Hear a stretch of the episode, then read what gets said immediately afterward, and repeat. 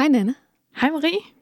Nana, du er jo tidligere praktikant her på programmet. Og nu har du sammen med Enigma Museum lavet en podcastserie til Loud, der hedder Hvis vi går ud fra, at det hele ender godt. Og handler om unges oplevelse af corona-isolation. Ja, det er rigtigt. Det snakker vi lige lidt mere om til sidst. Men du er også øh, på Facebook. Ja, udover det, så er jeg også på Facebook. Det er nemlig meget relevant i dag. Øh, og det er du jo, selvom du egentlig er i midt-20'erne, og dermed en del af en generation, som man siger ikke bruger Facebook så meget. Ja, men det kan jeg ikke rigtig forstå, fordi at, øh, altså jeg bruger da Facebook en hel del til begivenheder og grupper og mange ting. Ja. Så er du sådan en, er du en kigger eller en øh, poster? 100% en kigger. Helt sikkert. Og det tænker jeg er lidt symptomatisk for din aldersgruppe. Ja. og hvad, øh, jamen, hvad, hvad bruger du det til, for eksempel? Jamen, altså, jeg bruger det helt klart til begivenheder. Altså både at holde mig orienteret i, hvad der sker, men også at se, hvad mine venner for eksempel deltager i. Nu kan man sige, nu har det snart et år været lidt sat på pause, fordi der ikke har sket så meget på grund af corona. Men helt klart begivenheder. Og så er jeg også øh, med i nogle grupper. Blandt andet så bruger jeg øh, ret meget en sådan en tøjsalgsgruppe, som mange af mine veninder også er med i. og, og den er der ret meget liv i, og den er lige startet op her, efter at have været lukket ned i, på grund af corona i noget tid. Så altså, der kan man altså hurtigt få, få brugt noget tid. Helt sikkert. Og læser du nyheder på Facebook? Ja, det gør jeg faktisk også. Lidt som man læser spisesedler, ikke? Sådan lidt overskrifter. Og så derfra ud. Ja, og er det nyheder, som dine venner deler, eller er det sådan nyhedsmedier nyheder, du læser? Øhm, primært er det nyhedsmedierne. Jeg prøver at følge sådan lidt hen over hele spektret-agtigt. Se lidt forskelligt. Ja. Og hvordan får du ellers nyheder ind i dit liv? Mm, jamen, så øh, går jeg ind på DR.dk en gang imellem og tjekker min DR-app.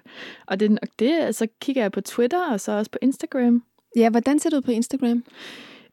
Men altså, man kan jo sige, at i princippet er det meget de samme medier, jeg følger, men, øhm, men jeg synes, jeg faktisk er blevet bedre til at orientere mig sådan lidt i verdensnyheder på Instagram og følge sådan forskellige lidt, altså mindre magasiner for eksempel og sådan noget. Øhm, men altså, i princippet er det jo det samme, men man, man får jo ikke den der med, hvad følger dine venner? Så det er mere det, jeg selv ligesom har fundet ud af, og hvad, hvad folk har repostet. Jeg synes, det lød interessant. Det er nemlig ret interessant, det her med, hvordan vi alle sammen bruger nyheder på sociale medier i dagens program. Og Nana, vi tales ved lidt senere i programmet. Forestil dig Facebook uden nyheder. For nogle er det no big deal. De bruger mest Facebook til events eller private posts, men for mange af os vil det være en essentiel del af grunden til, at vi overhovedet er på Facebook, der forsvandt. Det blev faktisk virkelighed for Facebooks australske brugere, da det sociale medie onsdag den 17. februar valgte at blokere for deling af australsk nyhedsindhold. Det gjorde de, fordi de var utilfredse med en ny lov, som var ved at blive gennemført, hvor Facebook skal betale for links til nyhedshistorier, som brugerne deler. Baggrunden for loven var, at Facebook og Google tilsammen står for 70 procent af det australske online annoncemarked, der omsætter for omkring 7 milliarder dollar om året. De penge vil man gerne have omfordelt til nyhedsmedierne. Blokeringen er nu en uge efter blevet ophævet igen, men konflikten og de hårdt opridsede fronter i Australien har skabt debat i hele verden om Facebooks magtfulde monopol og hvilke metoder, der er brugbare i et forsøg på at udfordre deres magt. Også her i Danmark, hvor kulturministeren har udtalt, at hun vil komme med et lignende lovforslag inden længe. Men spørgsmålet er, om afgifter på links er den rette vej. At linke til information, der befinder sig på en anden hjemmeside, er en af de mest fundamentale funktioner på internettet. Og spørgsmålet bliver, hvad en afgift lige præcis her vil resultere i, selv hvis tech-giganterne accepterer det i en eller anden form. Risikoen er samtidig, at med sådan et lovforslag vil vi i Danmark opleve et lignende boykot af danske nyheder på Facebook. Og hvordan vil et sådan boykot påvirke en yngre målgruppe, som modsat hvad der er gængs opfattelse, faktisk i allerhøjeste grad bruger Facebook til at få nyheder? Jeg skal tale med Sebastian Dalskov, som er chefredaktør for det digitale ungdomsmagasin Sign, om hvordan deres forhold til Facebook er. Og så skal jeg tale med professor i kommunikation og digital transformation ved CBS, Mikkel Flyverbom, for at få en analyse af, hvordan denne kamp mellem nyhedsmedierne og tech kan udvikle sig. Velkommen til Vi er Data. Der hersker efterhånden en folkestemning om, at der skal gøres op med den enorme indflydelse, som tech-giganter som Facebook og Google har. At de skal tvinges til delvist at slippe, eller i hvert fald dele ud, af den massive værdi, de skaber i kraft af alle deres brugere. Men specielt i tech-miljøet hersker der stor bekymring over for, om det er den rette måde at få tech-giganterne til at punge ud, at lægge afgifter på nyhedslinks. Fordi det at kunne linke frit er en fundamental funktion på internettet, og at det simpelthen viser en manglende forståelse for, hvordan internettet fungerer, når det er der, man vil sætte ind. Mikkel Flyverbom er professor i kommunikation og digital transformation ved Copenhagen Business School, CBS, og han kan give et overblik over fejden mellem Australien og tech-giganterne Facebook og Google, og hvordan den kamp må vil påvirke os i resten af verden. Mikkel, kan du starte med at give mig et overblik og en status på den kamp, der er foregået over den sidste uges tid i Australien mellem Facebook og lovgiverne? Hvor står vi henne lige nu? Det startede sådan set som en øh, udmelding, som både Google og Facebook og Microsoft reagerede på. Altså den her udmelding om, at der ville blive øh, pålagt nogle øh, krav om, at de her platforme skulle betale nyhedsproducenter for det indhold, som dukkede op enten i en Google-søgning eller i en øh, post på Facebook osv. Så, så øh, de har så reageret lidt forskelligt, de her forskellige øh, platforme. Altså Google startede med at sige, at de ville fjerne deres søgemaskine fra Australien, og Facebook sagde noget lignende, at de øh, ikke ville finde sig i det, og Microsoft var meget hurtige til at sige, at vi vil faktisk gerne betale det her, og det er selvfølgelig også en chance for dem for at få deres relativt øh, marginaliserede søgemaskine Bing øh, på et marked, som fuldstændig er domineret af, af Google lige nu, altså søgemarkedet.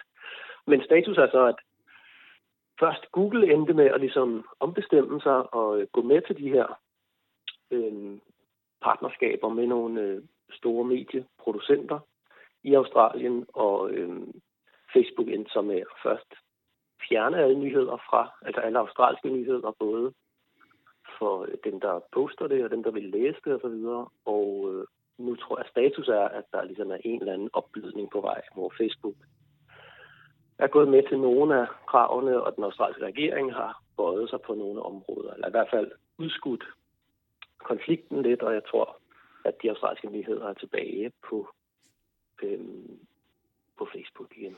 Så hvilken aftale er det, det, det ligner, de er landet på nu? Øh, nu snakker vi Facebook og, og nyhedsmedierne her.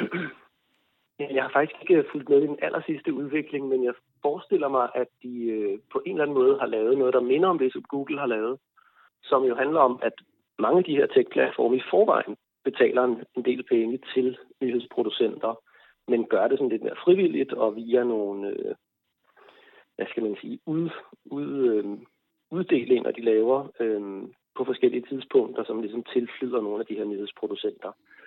Men øh, det er jo noget lidt andet for dem. Altså forskellen for Google og Facebook er, om de ligesom bliver tvunget til det, og de skal gøre det på øh, i lang tid og med nogle meget, meget snævre rammer for, hvad de kan sige ja og nej tak til, og så noget, de ligesom kan gøre frivilligt og den slags. Så, så min fornemmelse er, at der er sådan en opblødning i gang, hvor man prøver at få det, som de i forvejen giver til nyhedsproducenter til at passe ind i den form for øh, lovgivning, som Australien er i gang med at, øh, at få på plads. Betyder det i, i dine øjne, at Facebook egentlig vandt lidt i den her sag over lovgiverne? Jeg tror i hvert fald, at øh, nogle af de ting, som dukkede op, da det her blev meldt ud og begyndte at blive sådan forstået af folk, altså det her med, at det jo faktisk er en form for skat, der bliver pålagt hver gang du deler et link eller deler noget information på internettet. Og det er jo sådan lidt en problematisk tilgang. Så jeg tror, at nogle af de der problemer, som, som også ligger i den form for regulering, er blevet tydelige for de fleste. Og så måske også noget med, at det også bliver lidt tydeligt, at det her jo primært er en kamp mellem nogle tech-platforme og nogle indholdsproducenter. Altså det kan godt være, at det har betydning for os som borgere og demokratiet og så videre, men, men et eller andet sted er det primært en konflikt mellem nogle lidt traditionelle nyhedsproducenter, som har mistet meget af deres grundlag for at drive deres forretning, og så nogle tech-platforme, som har været rigtig gode til at overtage det marked, altså overtage de annoncekroner og andet, som, som længe har drevet hele nyhedsproduktionens industrien. Men man kan sige, at det værktøj, som Facebook ligesom tog i brug, det her med at så fjerne nyhederne helt, det, det bragte mm. jo konflikten videre over på brugerne. Hvad, hvad tror du, det har betydet, at de ligesom på den måde øh, demonstrerede deres magt ved simpelthen at lukke ned? Jamen, på den ene side, så spiller det jo ind i den her øh, fortælling om Facebook som sådan en relativt umoden og uansvarlig virksomhed, som ikke føler, at de har nogen pligt til at øh, øh, ligesom gør andet, end hvad de selv synes giver mening, og mest mening i et kommersielt øh, perspektiv på deres platform. Så det er den ene del af fortællingen, altså at Facebook fremstår mere og mere som en virksomhed, som egentlig ikke har samfundet eller brugernes eller øh, demokratiets øh, interesser i fokus. Øh, og på den anden side, så, så viser det måske også, at de der forsøg på at lave regulering, som Australien har brugt, og som vi også øh, ser nogle anslag til i dansk sammenhæng, at de nogle gange ligesom ikke er helt tunet ind på den teknologiske virkelighed, som de skal adressere. Som jo handler om, altså, og den helt fundamentale problematik er jo, hvis vi begynder at tvinge alle til at betale for ting, de lægger op på internettet eller linker til, så, så bryder hele systemet sammen, så at sige. Altså, vi kan ikke have et internet, hvor Google skulle betale hver eneste hjemmeside, der dukkede op i en søgning, eller webshop, eller hvad ved jeg. Så der er, nogle, der er sådan nogle, også nogle kortslutninger på, øh, på reguleringssiden, som, som dukker op nu og bliver tydelige for de fleste. Så det er jo også derfor, det er en helt vildt sindssygt kompleks problematik, selvom den måske på overfladen virker lidt som bare en kamp mellem øh, en regering og en, øh, og en tech-virksomhed og alle mulige andre interesser og, og dynamikker i spil. Ja, fordi det her med at lægge afgift på links, det er jo altså, øh, hvad kan man sige, det har jo virkelig fået tech-verden i hvert fald op i det røde felt. Altså op med beskyldninger om, at man simpelthen ikke forstår, hvordan internettet overhovedet i sin essens fungerer, kan man sige. Og det er ret sjældent, synes jeg for tiden, at, at, øh, at den tech-verden, som jeg i hvert fald er en del af, øh, forsvarer Facebook. Men det oplever jeg faktisk, at der bliver gjort for tiden. Er det ikke rigtigt? Helt sikkert. Altså det, det er jo et eller andet tegn på, at der øh, endnu en gang sidder nogen folk på reguleringsfronten, som måske ikke har taget stilling til, eller helt forstår, eller vil forstå, hvordan de her øh, teknologier virker, øh, og derfor presser nogle reguleringsforslag igennem, som, som måske øh, ikke helt øh, passer på det, det skal regulere, og ikke øh, tager højde for de hvad skal vi sige, øh, tekniske logikker, som, som ligger bag og så videre. Og det er jo dybt problematisk selvfølgelig, at, øh, at vi ikke har den der øh, teknologiske viden på plads, før vi begynder at lave øh, regulering. Så det er jo også helt klart bekymrende, og sikkert også fint, at det ligesom bliver tydeligt, at det øh, kan være en problematisk form for regulering. Øhm, og så tror jeg også, det er med til at ligesom vise, at som jeg sagde før, at det er sådan en primært en konflikt mellem indholdsproducenter og tech-platforme, og det er jo meget tydeligt i Australien, hvor du også har nogle traditionelle øh, nyhedsproducenter, som er meget, meget magtfulde, altså hele, den, hele det her Murdoch-imperium, som øh, kommer til at tjene mange penge på det her. Og det er jo også det, hvis du kigger i dansk sammenhæng, så er det jo også de der store mediehuse, der primært er, eller i hvert fald er med til at sætte ild til den her øh, tech-gigant-debat og øh, fokusere på, hvor skadelige øh, Google og Facebook er for demokratiet osv. Så, videre. så det er helt klart et, et kompleks. Ja, fordi lige præcis det her med, altså i, i Australien, der er det jo meget entydigt, at, at langt størstedelen af medierne er ejet af Murdoch-koncernen, og, og de er jo også ekstremt magtfulde. Hvis annoncepengene ligesom kanaliseres over i de penge, ved vi så overhovedet, at de resulterer i mere kvalitetsjournalistik, har jeg lyst til at sige. At det samme kan man måske spørge om i Danmark. Mm, altså det er jo nogle af de spørgsmål, der er dukket op i den her sammenhæng. Altså hvor hvis vi så forestiller os, at en masse millioner flyder fra Facebook og Google over i hænderne på de her store indholdsproducenter, er det så ned i øh, aktionærernes lomme, de lander, eller er det fordi, der bliver skabt mere kvalitetsjournalistik og, og alt muligt, som vi har brug for, for at styrke vores demokrati og sådan noget. Og noget af det, tror jeg, er blevet skrevet ind i den her australske lovgivning, men det er helt klart et spørgsmål, som er vigtigt at ligesom øh, tydeliggøre, fordi det er jo måske også de mindre øh, mediehuse og regionale hvad skal vi sige, aviser og den slags, som, som har virkelig lidt under den her øh, den digitale udvikling. Så det er jo klart, at det er vigtigt at ligesom holde sig for øje. om vi løser et problem, og så skaber et nyt i den forstand, at vi så bare flytter en masse penge fra, fra et monopol til et andet, eller fra et imperie til et andet, øhm, og dermed ligesom ikke skaber det, det samfund, som vi måske drømmer om at kunne skabe. Mikkel, hvad tænker du om, at øh, mediebranchen måske også har været med til selv at skabe den her afhængighed af Facebook? Altså, de fokuserer jo massivt på at trafik på sociale medier, og de betaler jo også for, at deres artikler bliver pushet. Hvor stort et ansvar har de selv for det her? De har et kæmpe ansvar, og det er jo også der, hvor den bliver lidt skæver og lidt hyklerisk, den her debat, eller den her øh, kamp, som de kaster sig ud i. Fordi det er jo langt hen ad vejen dem selv, der har været med til at skabe den her situation. Altså, de har uden den store, øh, hvad skal vi sige, øh, kritiske sans, kastet sig over de her platforme, altså brugt dem som mulighed for at få opmærksomhed for deres, på deres indhold, og de har brugt alle de værktøjer, som Google og Facebook og andre har stillet til rådighed til dem, som de kan bruge til at reagere med og sælge annoncer og måle på, hvor mange der læser deres artikler og den slags. Så de har også virkelig sovet i timen i den forstand, at de har øhm, sådan lidt blindt kastet sig over de her øh, muligheder og ikke rigtig tænkt over, at det faktisk potentielt og i, nærmest i praksis nu er med til at underminere hele deres, øh, deres øh, forretningsgrundlag. Fordi at de mister det, som man må tænke på som det aller, aller vigtigste for en avis, nemlig kontakten til deres læsere. Altså hvis de lader en platform gennem de her værktøjer og like-knapper og hvad ved jeg, øhm, blive i stand til at vide mere om deres læsere, end de selv ved, så har de jo mistet den, øh, de indsigter, som de skal bruge til at øh, sælge annoncer, til at tilpasse deres indhold og, og så og Så, så langt hen ad vejen er det noget, som de her indholdsproducenter selv har været med til at øh, lade ske i hvert fald.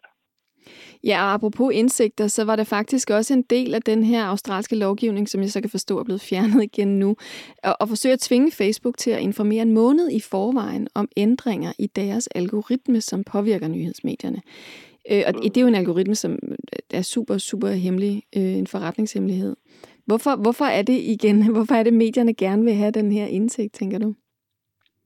Det er jo fordi, at det er super, super øh, farligt for dem at ligesom have bygget en hel masse øh, aktiviteter og nærmest en læserskare op på en platform, som de ikke selv har kontrol med. Så hvis, og det er jo det, vi ser, altså hvis nyheder fra den ene dag til den anden kan forsvinde helt fra, øh, fra Australien på Facebook, så er det jo et forfærdeligt sted at have opbygget øh, sin læserskare og sin, øh, sit publikum osv. Så, videre. så den der manglende forudsigelighed, som, som, det, som, som de her platforme skaber ved, at de øh, kan trække en hel, ja, for eksempel alle nyheder ud af deres platform, fordi det ikke giver mening for dem kommercielt eller i forhold til noget regulering, det gør jo, at øh, det bliver super usikkert at øh, bruge de platforme osv. Altså, det svarer jo lidt til, at vi ikke kunne vide fra dag til anden, om der kom øh, varme radiator, eller om vi fik strøm, men, øh, eller om vi kunne bruge vores motorveje, fordi pludselig kunne de være lejet ud til nogle andre, eller hvad ved jeg. Så, så det er jo der, hvor de der platforme slet ikke øhm, giver os sådan, det, man kan tale om som sådan nogle forsyningstjenester. Altså, de giver os ikke nogle øh, infrastrukturer, som vi kan stole på, og som er stabile, og som vi kan regne med også er der dagen efter, for eksempel. Så det er jo derfor, at, at nyhedsproducenterne har brug for den der, for eksempel en måneds varsel i forhold til, hvis algoritmen øh, sætter fokus på noget nyt, eller fjerner visse typer indhold, eller hvad ved jeg. Ja, fordi i virkeligheden så har øh, algoritmen jo ændret sig flere gange. Altså, vi har jo oplevet, mm-hmm. at, at nyhedsjournalistikken blev øh, voldsomt nedprioriteret for ikke særlig langt tilbage. Øhm, mm-hmm. Og nu siger de, at, øh, at, den, at den kun fylder meget, meget lidt, som det er nu. Kan man stole ja. på det? Mm-hmm. Det ved jeg ikke. Det er jo igen tilbage til noget, der handler om, hvad der ligesom giver mening i en øh, kommersiel optik for de her virksomheder. Altså om de, øh, om de øh, kan tjene penge på det område, eller om det giver mindre mening. At de laver hele tiden en afvejning mellem, hvad, hvad kan vi ligesom tjene penge på, og hvad, hvad er for bøvlet for os, eller for øh, omkostningstungt, eller for problematisk i forhold til noget regulering og den slags. Så det er jo også derfor, vi er nødt til at tale om, hvordan nyhedsindustrien måske fremadrettet kan begynde at gøre sig mindre afhængig af de her platforme, og måske skabe nogle løsninger, eventuelt nogle platformer, som ligesom er noget, de har bedre kontrol med og bedre øh, kan beslutte, hvordan det ligesom behandler deres, øh, deres materiale, eller deres nyheder, eller deres øh, indhold på, på langt mere stabile måder. Ja, og vores kulturminister, øh, Joy Mogensen, hun udtaler jo, at hun har planer om så den samme type lovgivning, som australierne så har forsøgt sig her i Danmark. Øh, det tror jeg ikke lige helt er det, du taler om lige nu, men hvordan tænker du, at det vil gå, Nej. hvis man forsøger det i Danmark? Nu må vi jo se, hvilken form det tager, når det ligesom har været i høring og blevet øh, forhåbentlig øh, tilpasset nogle af de her reaktioner, vi også har set i forhold til det australske. Men øh, jeg tror i hvert fald, det er en dårlig vej at gå og gøre det samme, som Australien gjorde i første ombæring. Og jeg tror også, det er farligt at ligesom, hvad skal vi sige, skjule nogle måder og fjerne nogle penge fra platformene over til indholdsproducenterne, og så kalde det regulering. Så, så er det jo nærmere en eller anden form for, for øh, ja, nogle subsidier eller en form for støtte, som man tvinger igennem med den vej. Så jeg tror, man skal være lidt forsigtig med at ligesom øhm, både købe den der fortælling fra nyhedsproducenterne om, at, øh, at tech-platformene er hele problemet og øh, så videre. Så, så det er jo, altså nyhedsproducenterne har et perspektiv på det her, men jeg tror ikke, det er den, det er den fulde historie. Vi er nødt til at have lidt mere, lidt bredere perspektiv. Og så er det selvfølgelig vigtigt, at man øh, laver de her reguleringsindsatser på måder, som forstår den teknologi, det, det handler om, og også skaber øh, muligheder for, at vi kan bruge de her teknologier, og at de stadig bliver steder, hvor vi øh, har adgang til nyheder og den slags. Jamen, er der, er der andre måder, øh, nu bare for at blive mere konkret, hvis man ikke lægger afgifter på links, er det sådan en anden måde, man kan gøre det på? Skal man så beskatte Facebook og Google for, for annonceindtægterne for eksempel, og så bruge pengene på, på statsstøtte til medier i stedet for? Er det en mulighed? Altså, det kunne, det kunne man jo godt overveje. Man kan også... Øh, jeg tror egentlig, det jeg er mest optaget lige nu, det er at ligesom tænke på nogle reguleringsforslag eller reguleringstiltag, der kunne skabe mere konkurrence på det her område. Altså gøre det nemmere for nye aktører at komme ind på, øh, på det marked, som lige nu er domineret af særligt Google og Facebook. Og det kunne være sådan noget med at tvinge nogle øh, former for regulering igennem, som stiller krav om, at alle tech-virksomheder eller tech-platforme skal have en eller anden form for øh, åbenhed, der angår folks data for eksempel. Altså at du kan flytte dine data fra en platform til en anden, eller at du kan skrive beskeder på tværs af forskellige platforme osv. Fordi sagen er jo, at grunden til, at de her platforme er så øh, dominerende, det er, at det er meget, meget svært at komme ud af dem. At du kan ikke flytte dine Facebook-kontakter og dine billeder og dine samtaler andre hen. Og det er jo noget af det, der gør, at du at det er svært for en, øh, anden type sociale medieplatform at komme ind på det her marked, som, øh, som, som Facebook dominerer lige nu. Og det er jo sådan noget, vi er vant til fra andre sammenhænge, altså at man kan øh, for eksempel ringe fra en Android-telefon til en iPhone, eller man kan ringe fra øh, mellem forskellige øh, telefonselskaber osv. Du behøver ikke have det samme telefonselskab for at kunne skrive besked og skrive en sms til en eller anden. Og det, og det er sådan nogle ting, som, som de her tech-platforme har ikke noget fået installeret at, øh, at vi ikke kan. Så hele den der, eller noget, et andet eksempel kunne være, at det er relativt nemt at skifte bank for eksempel, men det er virkelig, virkelig svært at skifte øh, social medieplatform. Så det er nogle former for regulering, som, som fra mit perspektiv, men selvfølgelig på lidt længere sigt, kunne skabe mere konkurrence på det her marked for eksempel. Og så tror jeg også, at vi øh, bliver nødt til som samfund at investere i, eller som industrier, altså brancher, for eksempel nyhedsindustrien begynder at investere i nogle platforme eller nogle partnerskaber, som kunne give adgang til nyheder, øh, digital adgang til nyheder på andre måder end det, vi ser i dag. For eksempel kunne man forestille sig sådan en Netflix-lignende tjeneste eller Spotify-lignende tjeneste, hvor man kunne købe individuelle nyhedsartikler fra forskellige aviser og øh, have sådan et abonnement, der gav adgang til alle mulige typer af nyheder og, og avisers indhold. Men det har der ikke været særlig øh, stor interesse for i den her industri. Nej, fordi der bliver talt rigtig meget om kvalitetsjournalistik i det her, og ministeren siger jo også, at der skulle komme færre konspirationsteorier, altså mindre tvivlsomt indhold. Mm. Øh, men det er, jo ikke, det er jo ikke, hvad vi ellers taler om, vi får på, på Facebook. Så spørgsmålet er, hvordan man også skaber løsninger, der er gode for journalistikken. Ja, og det er jo også noget med, at den industri på en eller anden måde bliver nødt til at, øh, blive bedre til at udvikle de her egne løsninger, jeg talte om før, men også måske øh, begrænse deres øh, afhængighed af de her platforme osv. Og, og det er jo så det kan jo være gennem statsstøtte, at man øh, laver bedre muligheder, og man kunne forestille sig noget, der lignede Danmarks Radio, men øh, sådan en mere digital version, som var en eller anden platform, hvor alle mulige typer af indhold kunne deles og gøres tilgængeligt osv. Øhm, men det er, jo, altså det er jo grunden til, at vi taler om de her ting, og vi har de her lidt øh, usmarte løsninger eller usmarte politikforslag, det er jo, at det er sindssygt komplekst, og det er så mange forskellige aktørers interesser og behov, der ligesom er i spil på samme tid. Så hvis jeg kunne løse det for dig, så øhm, ville det være en lykkelig mand. Det er altid godt at høre nogle, øh, nogle mulige svar i hvert fald. Mikkel, øh, jeg skal lige høre, hvis vi går med tankeeksperimentet, og øh, at vi oplever den her samme fastlåste konflikt i Danmark, som har været i Australien, og Facebook så mm. lukker for muligheden for at linke til danske nyheder på Facebook. I det her tankeeksperiment, hvad tænker du vil gøre for vores forhold til nyheder, også danskere, hvis de helt forsvandt fra Facebook? Jamen på en måde vil det jo være fint nok. Det vil jo også være en måde at ligesom øh, begrænse Facebooks dominans på. Altså så vil det gøre Facebook meget kedeligere eller meget mindre interessant Øhm, og man kunne forestille sig, at nogle af de annoncekroner, som er flyttet til Facebook, måske vil forsvinde, fordi at det jo også er attraktivt.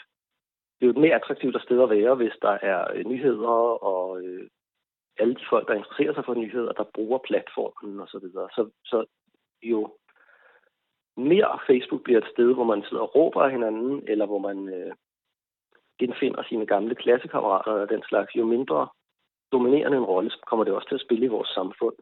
Så vil det også betyde, at så var vi som, som nyhedsinteresserede nødt til at ligesom gå ind på de enkelte avisers hjemmesider og læse nyhederne, hvor de, hvor de bliver skabt, så at sige. Og det, det vil på en måde være okay. Altså, det kan godt være, at det vil være en overgangsperiode, men hvis man forestiller sig, at, at nyheder helt forsvandt fra Facebook i Danmark, så tror jeg også, der ville opstå nogle, øh, nogle alternativer, og det er måske noget af det, vi har allermest brug for. Ifølge en, øh, en ny undersøgelse, så bliver det slået fast, at, at de unge, som man ellers snakker om, ikke bruger Facebook særlig meget, faktisk primært får deres nyheder fra Facebook. Mm. Så jeg tænker, at de er en målgruppe, som, som det her vil ramme ret specifikt. Altså hvor der måske nogle af mm. ældre generationer, som er mere til at have et uh, avisabonnement og betale på den måde. Mm. Helt klart. Og det er selvfølgelig et problem. Altså det er jo også et problem, at det at der man får sine nyheder og så videre. Men jeg tænker igen, hvis, hvis de stadig er nyhedsinteresserede, de her 50 procent af, af de unge, så vil de jo enten søge et nyt sted hen, eller der vil opstå en forretningsmulighed for nogen, der kunne øhm, skabe en eller anden form for alternativ tilgang eller adgang til nyhedsindhold. Og jeg er tilbage til den her idé med, at der, i hvert fald potentielt kunne være nogle fordele i at have en eller anden form for øh, app eller platform eller anden løsning, hvor man kunne købe enkelte artikler eller have en eller anden form for adgang til artikler, som, øh, som ikke behøvede, som ikke krævede et, et fuldt abonnement på hver avis, men hvor man ligesom kunne få noget kurateret indhold, som relaterede sig til nogle interesser, man havde for eksempel. Og der har været forskellige tiltag, der har prøvet at lave det her, men der har ikke været nogen særlig interesse fra særligt de store mediehuse fordi de jo stadig tænker på deres avis som sådan et kunstværk, der starter på side 1 og slutter på side øh, 30, og man skal helst ligesom læse avisen i den rækkefølge og få den oplevelse af et værk, som de, som de udgiver hver dag. Og der, det der med at sælge enkelte artikler, tror jeg, strider lidt imod deres, øh, hvad skal vi sige, den, det, det billede, de har af deres, øh, af deres produkter og den slags. Men jeg tror helt klart, at der vil opstå nogle nye øh, muligheder for at give og få adgang til nyheder. Ja, og det der øh, Spotify, eller hvad vi skal kalde det for nyheder, det er i hvert fald en tjeneste, jeg utrolig gerne vil have i mit arbejde, mm. kan jeg roligt sige. Det det. Så den, øh, den kan jeg godt, der blive pustet lidt til, måske endelig kunne komme i land på et tidspunkt. Øhm, Mikkel... det vil jeg sige, selv som forsker på et, på et dansk universitet, som Copenhagen Business School med et bibliotek, der har adgang til virkelig, virkelig mange ting, der har stadig artikler, jeg ikke kan få adgang til, altså som, som kræver flere dages øh, ventetid og så videre. Så der er ja. et eller andet, der ikke fungerer lige nu. Ja. Helt sikkert. Mikkel, øh, lige afslutningsvis, øhm, for lige at sådan, øh, høre om, om resten af verden. Hvad, hvad, sker, hvad sker der globalt set på den her front som reaktion, øh, også på Australien, og som bevægelse imod at have lyst til at regulere øh, øh, Facebook i forhold til, til nyheder, også Google, men det tager vi lige på et andet tidspunkt. Mm, men altså, man kan, jeg se det her australske eksempel, dels som sådan en, øh, et opbrud, altså vi har måske længe tænkt på USA og Kina og Europa som sådan tre fronter, eller tre forskellige øh, hvad skal vi sige, geopolitiske regioner i forhold til, til tech-politikken. Og der har Australien ligesom jo ikke rigtig været en del af de diskussioner, eller fyldt noget. Så det der med, at Australien pludselig træder i karakter, laver sådan lidt geopolitisk opbrud på en eller anden måde. Og så kan man sige, den linje, som Australien lægger, er jo meget sådan sammenlignelig med den, som øh, Europakommissionen og hele Europa længe har ligesom forfulgt. Altså det her med, at vi har brug for regulering, og det er de demokratiske institutioner, der kan løse de her problemer på, på tech-området osv. Så, videre. så det er helt klart endnu et eksempel på, at der er sådan et kæmpe momentum hen imod en eller anden form for regulering af de her platforme, som længe har flagret lidt og været uden for de øh, demokratiske institutioner og, øh, og juridiske rammer, som vi normalt opstiller for, for industrier. Altså, der har altså været sådan en form for exceptionalisme, der, der, som de her virksomheder fik lov at trives i. Og den tror jeg er ved at være forbi. Det bliver i hvert fald super spændende at se, hvor det lander. Øhm, tusind tak for din tid, Mikkel. Det var så lidt. Det digitale magasin Sign er for unge og lavet af unge. De beskriver sig selv som et fællesskab på tværs af alder og bosted, som tegner sit eget billede af den ungdom og verden, de står i. Og Sein har for nylig også stiftet en decideret nyhedsredaktion, som skal formidle nyheder, hvor den unge stemme er i fokus. Og så laver Sein i øvrigt også radio og podcasts for Loud, blandt andet Nattely, Ørehænger og Langt fra Ligestilling. Jeg skal tale med chefredaktør på Sein, 24-årige Sebastian Dalsgaard, om hvordan de bruger Facebook, og hvordan de vil mærke de eventuelle konsekvenser af en ny lovgivning i Danmark. Sebastian, hvor stor en del af dit liv er på Facebook?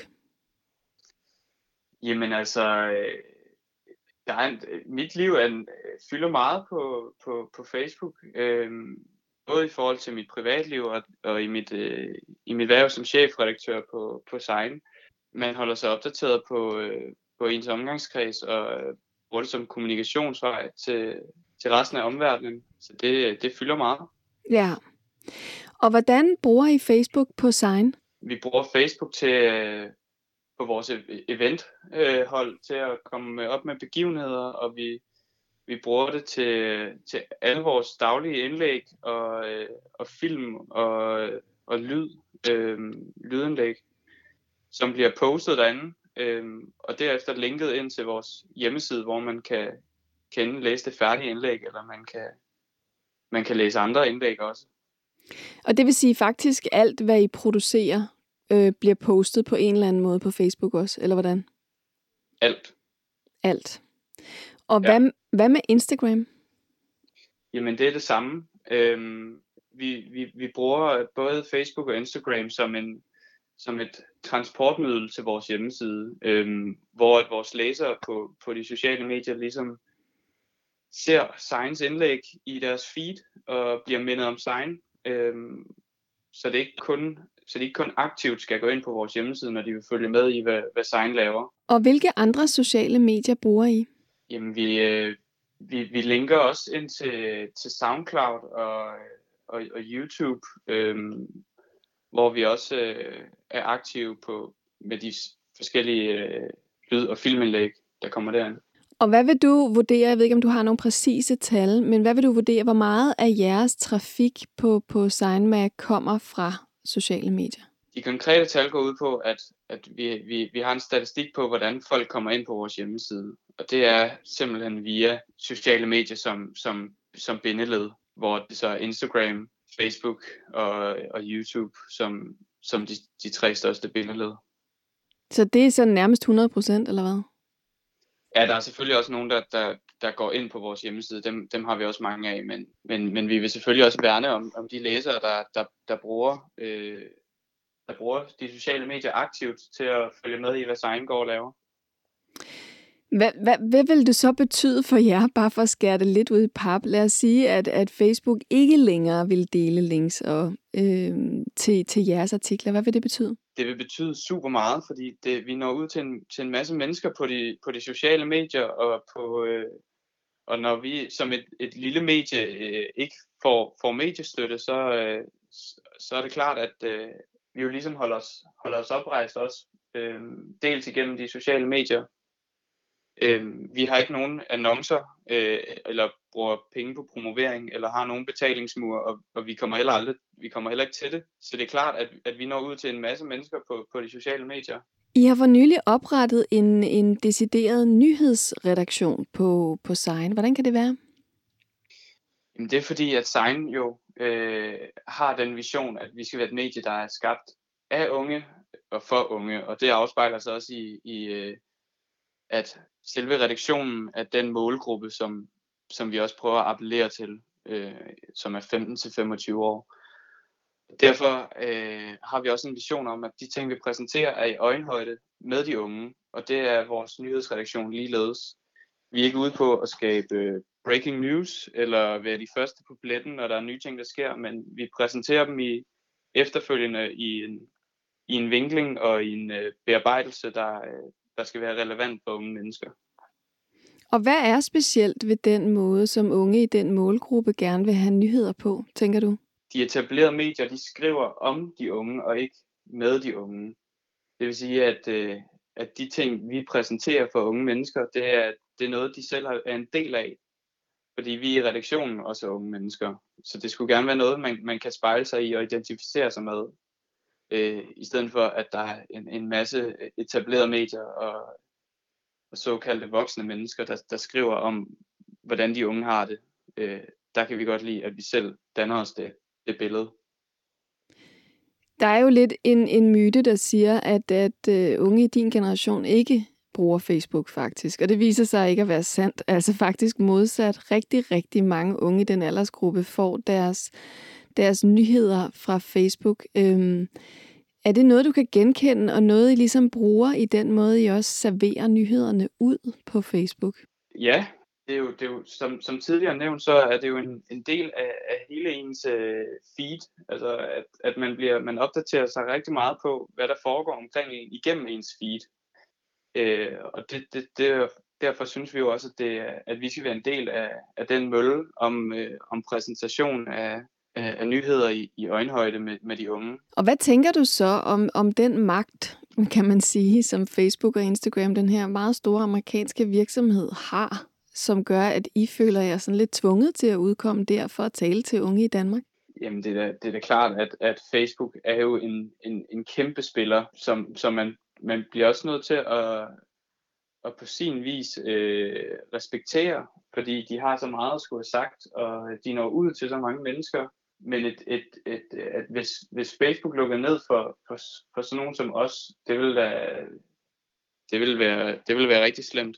Hvad tænker du om det her, øh, det her kommende lovforslag, som, som vores kulturminister snakker om, at hun, hun vil sætte op, hvor hun vil få, få Facebook til at betale til, til medierne, i hvert fald prøve at omfordele nogle af de penge, som Facebook tjener? Jeg synes helt klart, at, øh, at man skal prøve at lave en eller anden form for, for regulering. Øhm, men ideen kunne måske være, i stedet for, at, at Facebook kunne betale øh, skat i Danmark, så nogle af pengene kan fordeles rundt på de danske medier, så som sådan et medie som os, så at mediestøtten kunne, kunne gå til os for eksempel, eller andre små medier. Øhm, at man kunne gøre det den vej rundt. Men ja, fordi I modtager jo faktisk ikke mediestøtte. Så du synes Nej. i stedet for, at man skal kigge på, på den omfordeling, i stedet for øh, altså at kanalisere pengene ind via den, kan man sige det? Ja, det tænker jeg kunne være en, uh, kunne være en idé. Øh, at gentænke mediestøttesystemet, så det ikke favoriserer de store øh, og etablerede medier, men, men gør det lidt nemmere at være lille og ny, øh, som, som os. Hvorfor er det, I ikke får noget mediestøtte? Ja, det, det, kan, det kan vi også spørge os selv om. Der følger ikke en forklaring. Jamen, øh, jeg tror, det handler om, øh, om, om relevansen, øh, og, og der, der tror jeg, at vi ser forskelligt øh, på, hvad der er relevant for, for at kunne, kunne være en del af, af en mediestøtteordning. Vi har oprettet en, en, en nyhedsredaktion for netop at være relevante på markedet øh, mere end vi er i forvejen, øh, og ligesom gøre os spille på flere heste og være flerdimensionel. end vi er i forvejen. Øh, hvilket var en af de ting, som, øh, som mediestøtten også lægger vægt på. Øh, altså hvor, hvorvidt man når rundt om som medie, og hvad, hvad der egentlig definerer et medie. Øh, og der, der, der er vores nyhedsredaktion en, en, en stor del af det også. Så for dig er det i virkeligheden mere relevant og mere urgent, kan man sige, at snakke om de penge, der kommer fra den danske stat, end og snakker om, om, øh, om Facebook for eksempel tager for stort et kort af kagen? Ja, altså man, man, kunne, man, kunne fint, man kunne fint gøre det på en, øh, altså på en måde, hvor at der, man laver en international aftale, øh, så, så alle, øh, så alle tech-giganter er, og medier er glade. Øh, fordi vi, vi er afhængige af Facebook og Instagram som transportmiddel til vores site. Øh, så jeg synes, at man, man, man, kunne, man kunne godt finde en løsning, og så de penge, man, der kommer ud af det, kunne man eventuelt øh, omfordele til, til, i mediestøtten. Ja, så det ikke er de kæmpe store spillere, der tjener penge på det. I hvert fald ikke udelukkende. Ja. Sebastian, tusind tak for din tid. Selv tak. Du lytter til Vi er Data på Loud. Mit navn er Marie Høst. I dag har vi talt om Facebook. Kampen, der udspiller sig i Australien mellem Facebook og de australske lovgivere, som lader til at falde ud noget mere stilfærdigt, end der var lagt op til, og mere til Facebooks fordel. Her til slut, der har jeg, ligesom i starten af programmet, besøg af Nana Schmidt Nordeskov, som står bag podcasten Hvis vi går ud fra, at det hele ender godt, som også er produceret her på Enigma, og som handler om unges oplevelse af coronanedlukning og isolation. Nana, hvad, hvad er det for nogle historier, der er en del af den her podcast-serie?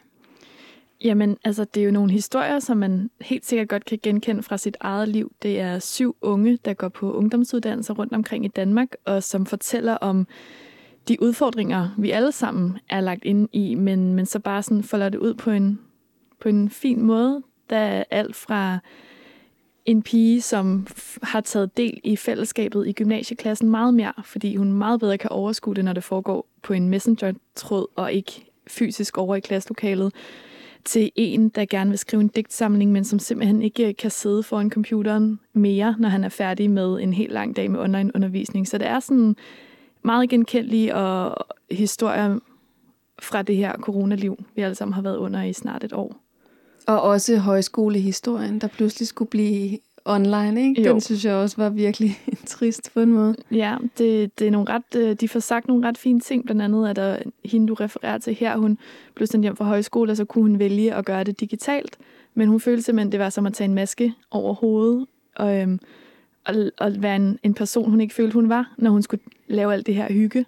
Så hun valgte faktisk bare at være hos, hjemme hos sin mor, og sammen med sin søster, og gå nogle ture, og kigge lidt på nogle blomster, der sprang ud, og, og sådan være lidt mere til stede i nuet, i stedet for at prøve at lave noget socialt på en digital måde, som, som vi alle sammen godt ved, det fungerer ofte bare ikke.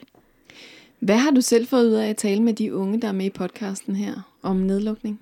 Altså, jeg har da helt klart fået gennemledet nogle af de følelser, man gik igennem der i det første forår, hvor at det var nyt, og det var spændende, og der var både lidt frygt og lidt eufori, og alle de her ting, man gik igennem, har jeg helt klart øh, gennemlevet igen. Og det virker allerede så meget, meget lang tid siden nu, hvor man er så træt.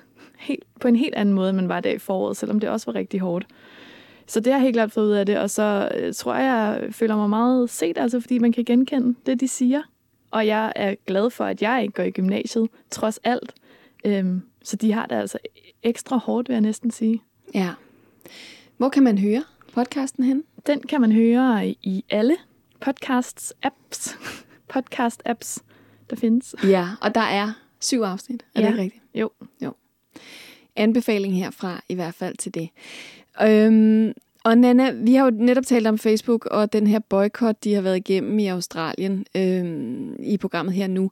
Og jeg synes, det kunne være interessant øhm, at tale lidt mere om, hvad kan man sige, hvorfor, hvorfor konkret det er, at Facebook og Google er blevet så rige og magtfulde.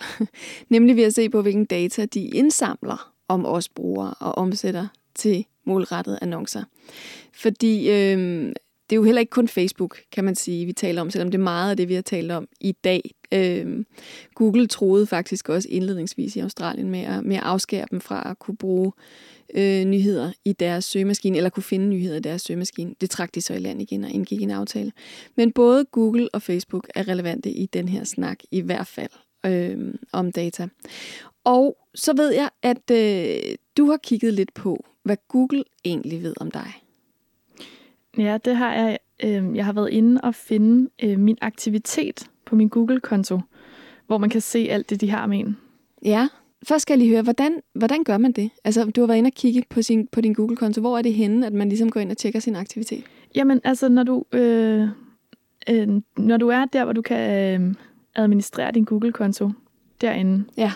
så øh, er der en, øh, en lille fane over i venstre side, som hedder data og tilpasning. Og der kan man så se øh, alle de oplysninger, de har aktivitetsadministration om dig, og annoncer og øh, andre spændende ting, du havde glemt, du havde gjort Ja. på internettet. Og det er jo altså det her, der er guld værd for Google. Altså, fordi det er det her, de bruger til at, at, øh, at være verdens bedste reklamebureau. Altså, grunden til, at man gerne vil, vil annoncere hos dem, fordi de ved så meget om dig, og derfor kan tilpasse det præcist.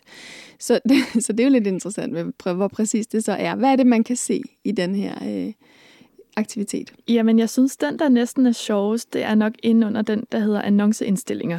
Ja. Øhm, hvor Google prøver at lave en profil på mig ud af min aktivitet. Ja.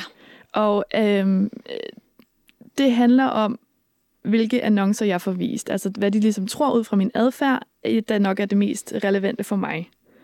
Øhm, og der øh, kan jeg se her, jeg ved ikke helt, om den er rangeret, ligesom at det vigtigste er i toppen, men jeg er i hvert fald øh, en kvinde mellem 25 og 34, jeg snakker dansk, og så står der en hel masse ting, jeg interesserer mig for, og det er sådan, det er lavet ret overskueligt, så der er sådan et lille ikon, hvor der for eksempel, øh, der er en lille, sådan en, et lille ikon, der viser en skål med noget damp, så står der bagværk, så hvis jeg trykker på den, så, øh, kan den, så er det for, så for den aktivitet, det jeg har søgt på, ikke? Ja. Øh, er nok interesseret i bagværk.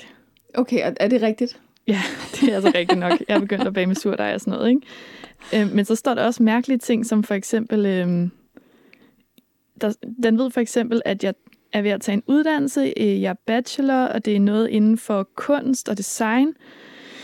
Den ved, at... Øh, den, øh, ved, den gætter på, at jeg er lejer, boliglejer. Ja. Øh, det er så ikke rigtigt, men øh, der er nok nogle andre. Men måske passer det meget godt til sådan den demografiske profil af dig, kan man sige. Ja. Og jeg skal lige sige, grund til, at jeg synes, det også er spændende at snakke med dig om det her, det er, fordi jeg har selv slået det her fra i indstillinger i min Google, øh, hvad kan man sige, account, så den gemmer ikke noget af det her, bortset fra lige præcis det, vi snakker om nu, annoncetilpasning. Så der kan jeg også være med. Og der, jeg synes også, det er meget interessant. Det, altså, når man er når man er journalist, skal det jo lige sige, så fucker man rimelig meget op med sine, øh, med sine informationer, fordi jeg søger på alt muligt forskelligt, afhængig af, hvad jeg nu laver programmer om. Så for eksempel står der, min branche er sundhedsindustrien. Det er ikke helt rigtigt. Men den Nej. rammer, at jeg er mellem 35 og 40 år. Mhm. 35 og 44 år. den rammer, at øh, du ved, øh, boligejer er jeg, for eksempel. Den rammer øh, meget med computer og tech, som jo heller ikke er så mærkeligt. Øhm, der er også nogle rimelig weird ting. Ekstrem sport, for eksempel, synes jeg ikke, synes jeg ikke er så meget mig. Jeg har, jeg har også en, der hedder Thanksgiving Okay. og Moskva. Nå, Det har du været der? Nej. Men det er jo ret interessant, når man laver det, når man sidder og kigger på det her, og når man, altså man kan jo også, hvis man går videre og kigger på øhm, webaktivitet, ikke? Ja. Altså for eksempel, når jeg ser på webaktivitet, så kan jeg se det, jeg har søgt på. Ja. Og jeg kan sådan set bare blive ved med at scrolle tilbage og tilbage og tilbage og tilbage, tilbage, tilbage. Er det simpelthen alle søgninger, du nogensinde har lavet Det på tror jeg, Google, ja. som er listet der? Ja. Okay. Og altså, der kan man jo hurtigt være sådan, bare få dage tilbage, kan jeg jo overhovedet ikke huske, hvorfor jeg søgte på det der. Øh, for eksempel så står, er der en, der hedder Find diamanter.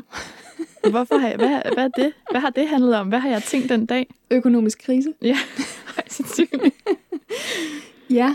Jamen, hvordan er det at se på dine søgninger så langt tilbage? I det er da helt vildt ubehageligt. Øh, og, og uhyggeligt, og man tænker, hvorfor... Altså, det er jo helt vildt banalt at sige det her, men man tænker, hvorfor hvorfor, sø- hvorfor gemmer du det her om mig? Ja. Jeg kan ikke engang selv huske det. Så hvorfor ved du det her? Altså, hvorfor ved du, hvad jeg søgte på? Altså helt tilbage i 2013? Ja. Det giver jo ingen mening. Nej, og, og det interessante er jo også, hvis man ikke kender dig, Mm-hmm. og så får lov til at kigge på alt det her. Både det, vi snakkede om lige før i annoncetilpasning, som er sådan en overordnet, det her tror vi om dig, ud fra alt muligt, men også din søgehistorik. Altså, hvor meget vil man så vide om dig egentlig? Man vil vide rigtig meget. Og jeg får da lyst til at forklare. Jeg søgte altså på det her på grund af et eller andet. Hvad for en vil du helst forklare? Øh, Jeg tror måske, den, hvor jeg søgte på, om livredder kunne førstehjælp eller sådan noget, den jeg måske gerne. Eller den med find diamanter. Altså, der er mange ting, hvor man tænker sådan, hey, hey, det var altså fordi, jeg var ved at undersøge et eller andet, eller Ja. øhm, Ja, og den kontekst kommer jo ikke med. Nej. Altså, jeg kan jo også i arbejdssammenhængen søge på øh, ISIS-ledere, eller hvad det nu kan være af alle mulige ting, der har med ekstremisme at gøre. Højere radikalisering har jeg søgt en del på, ved jeg for eksempel i forbindelse med et program. Øhm, der har man jo be- behov for at række fingeren op og sige, øh, hør lige her. det var derfor, og det er jo ikke en kontekst, der er beskrevet. nej. Man kan faktisk også øh, downloade det hele i det, der hedder Google Takeout. Har du prøvet det? Det, det gik ret stærkt for mig. Jeg, jeg ved ikke, om det også er... Ja, det ved jeg faktisk ikke, hvorfor. Men der kan man gå ind, og så får man simpelthen øh, en lille fil, man kan downloade med alt øh, det, man... Altså alle ens informationer, alt den data, den har om en.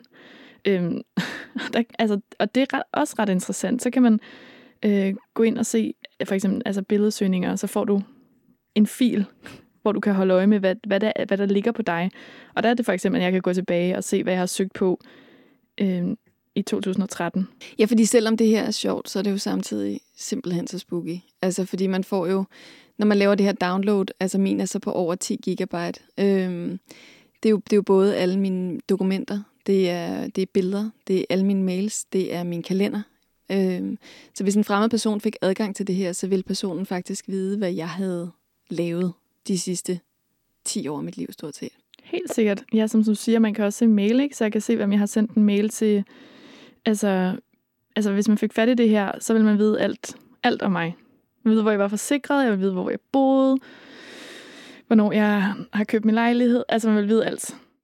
Ja, og et er så angsten for, at, øh, at man bliver hacket, og der er en grund til at have et rigtig, rigtig stærkt password på sin Google-konto. Men noget andet er jo også, at, at det er jo noget, Google ved. Øhm, det er jo ligesom noget, de bruger. Det i sig selv er jo også ret tankevækkende, at vi giver dem lov til det. Ja. Hos Facebook kan man jo faktisk også downloade al den information, de har om en. Og hvad kan det være for noget information, for eksempel? Jamen for eksempel, altså alle de gange, du logger ind på Facebook, hvorfra og hvornår. Ja, Altså i hele verden, alle de gange, du nogensinde har gået online. Ja. Øh, det er jo sådan rimelig, og så selvfølgelig alle de altså apps, du har connectet med Facebook. ja. Og det er jo, det er jo igen, altså der er vi ude i alt. Man er jo for doven til at lave et, et ordentligt en bruger, så man, Ja. altså Facebook er, er jo ude i alt. Ja, og det giver faktisk et ret præcist kort over, hvor man befinder sig. De fleste mennesker logger på Facebook en gang om dagen. Ja, mindst da. Ja, ja. Øhm, jamen, det er super, super vildt på en eller anden måde, at vi deler det her frivilligt. Og det ved du også. Jeg har længe haft planer om at prøve at slå op med Google. Øhm, fordi, jamen, fordi jeg er skræmt over min egen afhængighed af den her gigantiske virksomhed. Fordi det er så smart, at det er svært at lade være. Og fordi jeg ved, hvor meget de gemmer. Jeg er ikke lige altid er enig i, hvor stor en magt de skal have, og hvad de skal bruge den information til. Så jeg har jo besluttet i den her kommende uge, der går jeg helt cold turkey på alle Google-produkter. Så i en uge, der ved Google ikke noget om dig. Der, der er få forbehold, der har noget at gøre med, at jeg har svært ved at slippe ud af min Gmail, bare sådan fra den ene dag til den anden. Mm-hmm. Men jeg vil sige, at jeg i hvert fald øh, gør mit yderste for at benytte det øh, på alle måder så lidt som muligt. Lige med min Gmail bliver jeg nok nødt til at læse nogle af dem, der kommer ind og nok også svare. Men jeg har flere andre mailadresser, som jeg vil opprioritere. Og så er jeg allerede for et stykke tid siden i gang, gået i gang med øh, at bruge øh, andre søgemaskiner i stedet for Google. Hvilket jeg godt kan sige med det samme, gør min arbejdssituation utrolig besværlig. Ej, men det er jo det, der det er jo helt uhyggeligt, ikke? Jo. Øhm, der er bare en, øh, der er sgu en grund til, den der søgemaskine, den er blevet så populær. Det bliver jeg nødt til at sige. Det er altså svært at finde helt det samme. Man skal, være, man skal væbne sig en smule med tålmodighed, af min erfaring. Så far. Det kan være, at du lige pludselig bliver overbevist. Det kan være. Jeg håber det meget, at jeg ligesom øh, bliver et reformeret menneske. Men øh, det finder vi altså ud af i næste uge. Spændende, spændende. ja. Tak fordi du kom, Nana. Det var så lidt. Det var alt, hvad vi nåede denne gang i Vi er Data. Programmet var produceret af og på Enigma Museum for Post, Tele og Kommunikation for Loud. Og i redaktionen sidder Anton Gade Nielsen, Danielle Body og jeg selv. Jeg hedder Marie Høst.